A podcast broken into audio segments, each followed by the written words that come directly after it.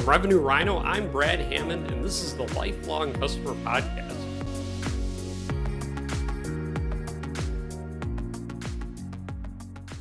Welcome to the Lifelong Customer Podcast. I'm your host, Brad Hammond, and today I have Jay from VoicePlug. Jay, it's really nice to have you on. Yeah, glad to connect, Brad. Thanks for having me on the show.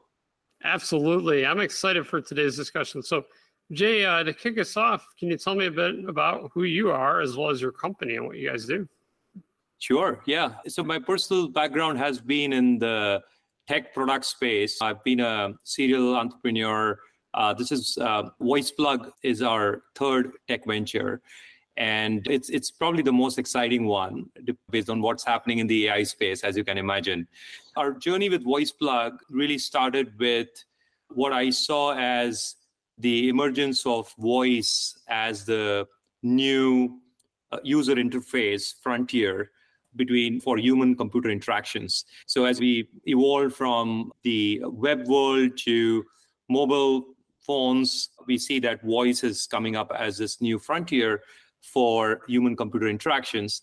And specifically with the evolution of ai uh, I feel that voice conversations, natural voice conversations, have become such an important means of conversational input, transactional input between customers and, and businesses. So, really, what we do is we are right now focused on the hospitality industry, and we help businesses voice enable their apps and systems. So, to give you an example, uh, we work with uh, several restaurant chains and we we interface with different we voice enable different interfaces that customers interact with like the drive through or the phone systems and we basically enable them with ai so that customers can then interact with the ai using natural language conversations and place orders that's really cool. So, uh, what's your story? How did you get into building a company to solve, you know, this particular challenge in this space? Yeah, so I've been uh, involved in the data science and AI space uh, for a uh, little more than a decade. And um, my previous uh, company, um, we did AI in retail. We use a lot of data analytics, data science for retailers to make the right decisions in terms of where should they stuff where should they place their products how to measure consumer behavior within the store and so on and so i was I, have been closely monitoring this space in terms of opportunities that could be highly scalable and and specifically with the hospitality industry one of the biggest issues that the industry has faced and even more so now after the pandemic has been the labor issue um, labor is just not available to the quantity, uh, to the numbers required in the hospitality space. And we thought that this would be a great opportunity for AI to really come in as, as a help, as, as a tool for the existing staff to make their life easier. Um, because the attrition is very high. People are multitasking. They have guests that are walking in the restaurants and they are also having to answer phones also take drive-through orders. So it's it's a very difficult situation for the staff within a restaurant. And um, we thought that AI could come in not only to help with the labor situation, but also improve the customer experience. Because one of the things that we were most fascinated with is that how AI could influence the extent to which you can personalize the interaction. So if so Brad, if, if you have been to any of the drive-throughs recently, you would see that rarely, even if you go to the same drive through multiple times, rarely are you greeted with your name. Uh, you, you, your orders uh, are not remembered, right? They don't know who you are, what kind of preferences you have. Whereas with the AI, it's so easy to do that. We can say, Welcome, Brad. Would you like to repeat your favorite order? Or since you ordered this burger, would you like to add your regular fries with it? Things like that, which is not possible with just humans handling it. So we we felt that this was a very scalable business, and this was a pain that every company in the hospitality industry was facing. Uh, That's so pretty amazing. How does that work? Do they recognize your voice and then they know who you are? Or Yeah, exactly. So what happens is essentially that we have some patent, we have patents on some algorithms that we use. One of them is around voice biometrics. And so essentially, just like every everyone has a unique uh, thumbprint or, or, or a face print, you everyone has a unique voice print that is generated from from conversations that you do. And what we do is we map the customer uniquely to their voice print using the voice biometrics algorithm that we have.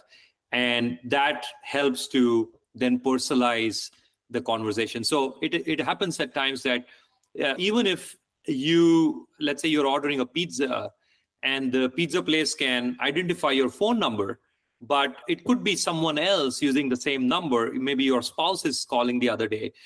And because of the voice biometrics, it is able to uniquely have a profile for not based on just the phone number, but also based on the voice print of the customer.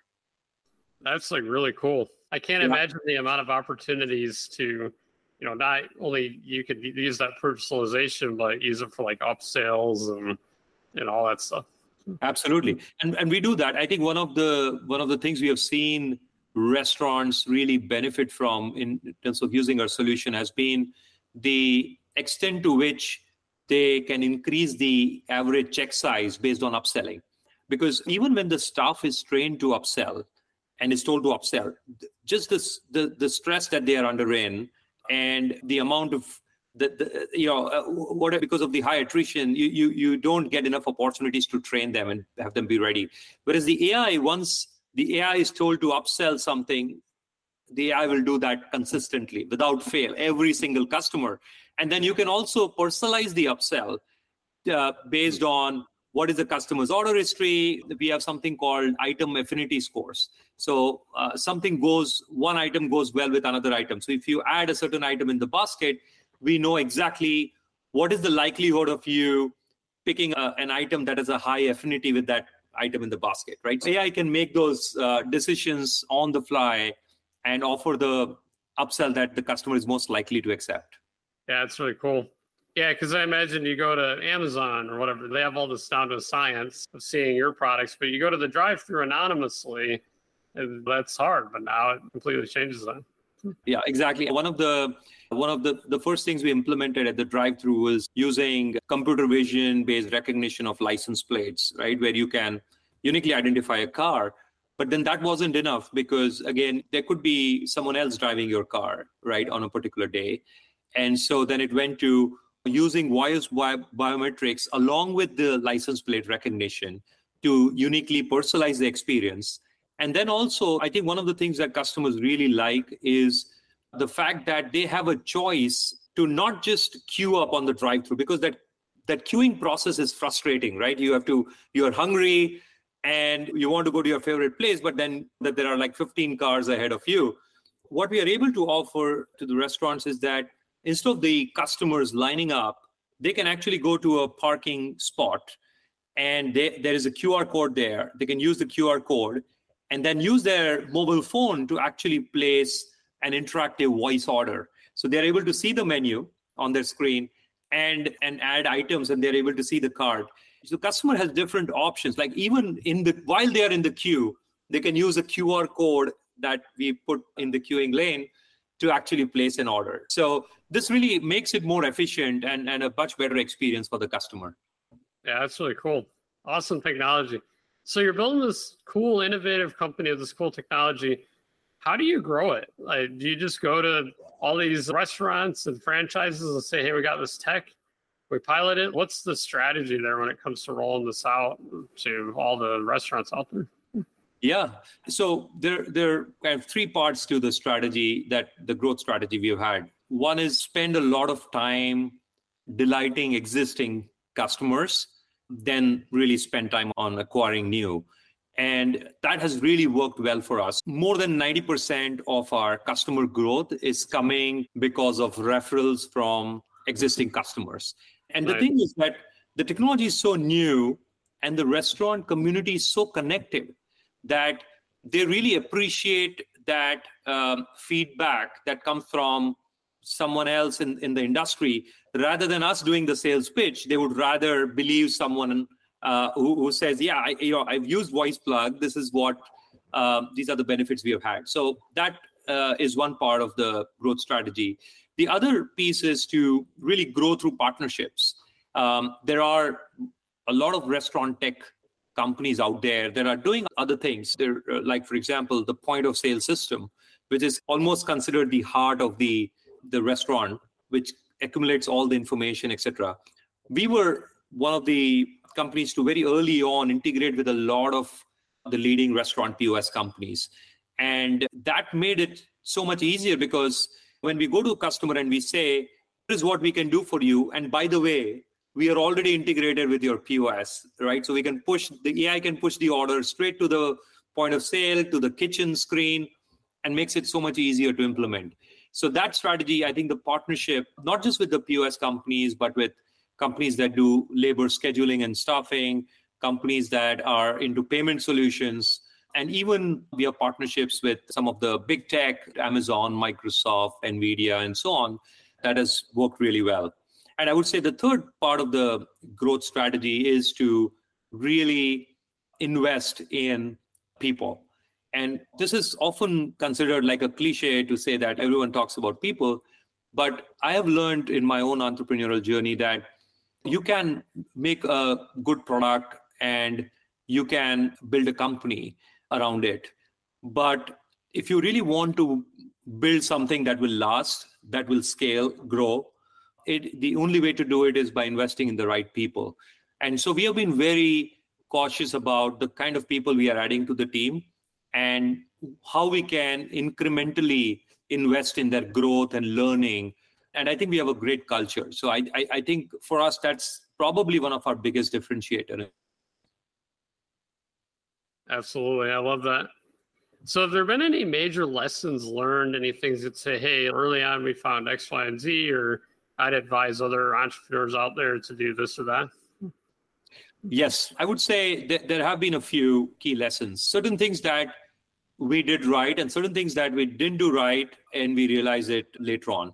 So one is focus, focus, focus. So we when we started Voice Plug, our vision let's voice enable all businesses so that customers can interact with them using natural voice conversations. And soon we realized that this is such a huge space and the requirements of the healthcare industry versus the financial services industry versus hospitality are so varied that we we got to pick our battles as a startup you can't do it all and we earlier we started with both retail and hospitality. We, we were too tempted to to at least have two.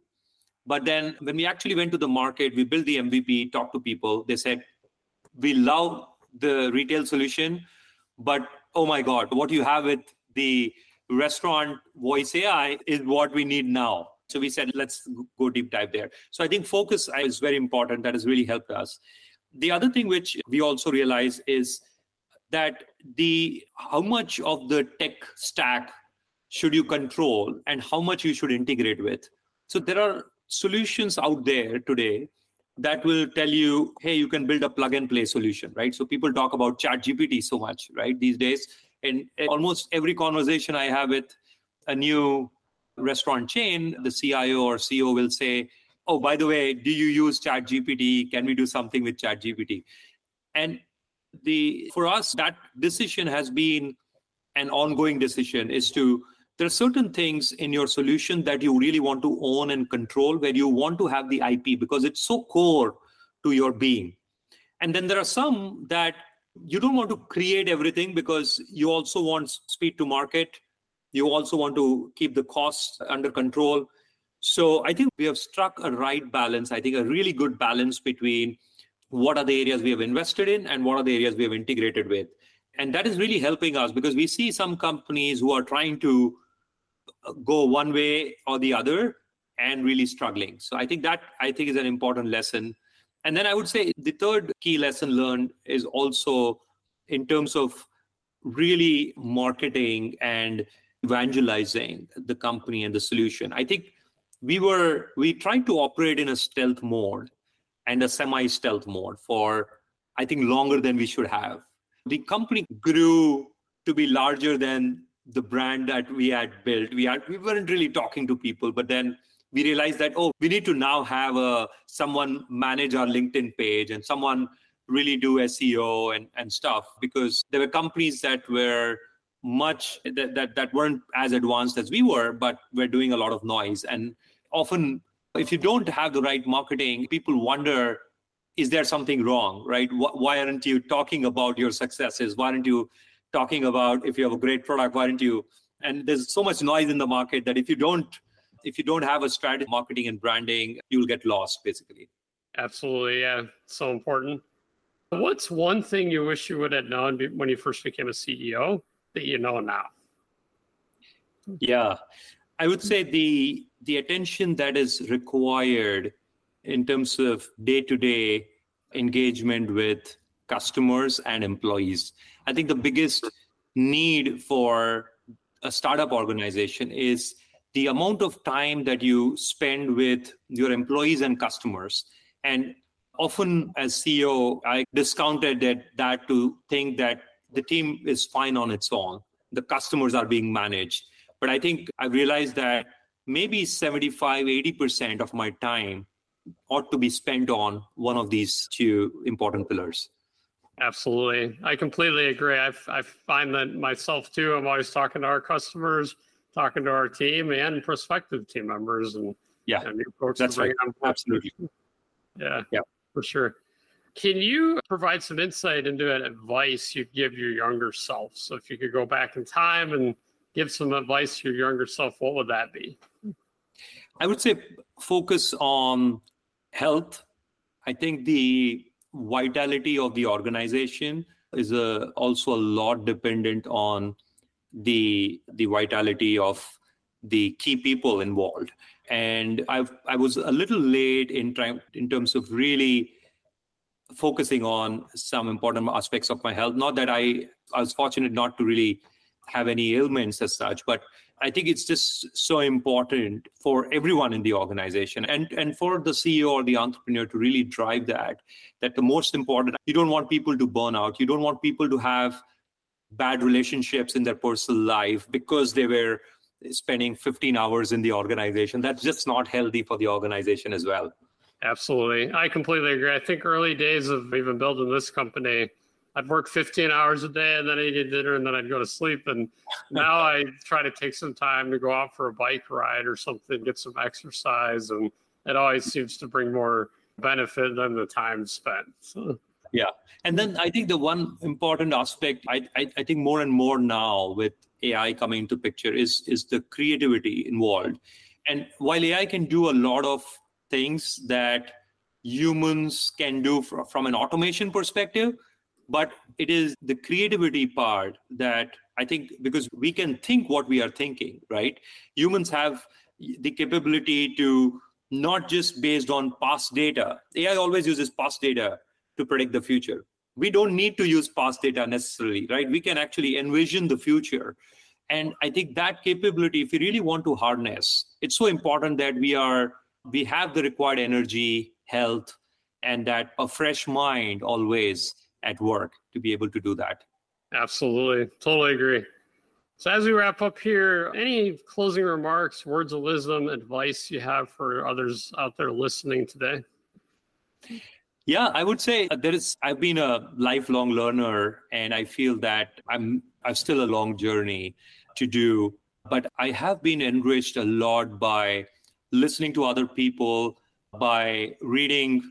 I, I tend to read a lot, and also by just meeting other people, having conversations. And I feel entrepreneurs, professionals also need to do a lot of that. I think there's a kind of the work from home, and I think how generally our lifestyle has been, we are turning inward to just be with our computer rather than actually exploring avenues outside. And I think there's a lot to gain from that interpersonal connect that perhaps we are missing. So that's what I would say, uh, which I enjoy doing, and I would love for others to also benefit from that. Absolutely, it's so important. Jay, it's been amazing to have you on. Thanks so much for sharing all your wisdom and insights today. Yeah, I enjoyed the conversation, Brad. Thanks, Absolutely. thanks for having me. For sure.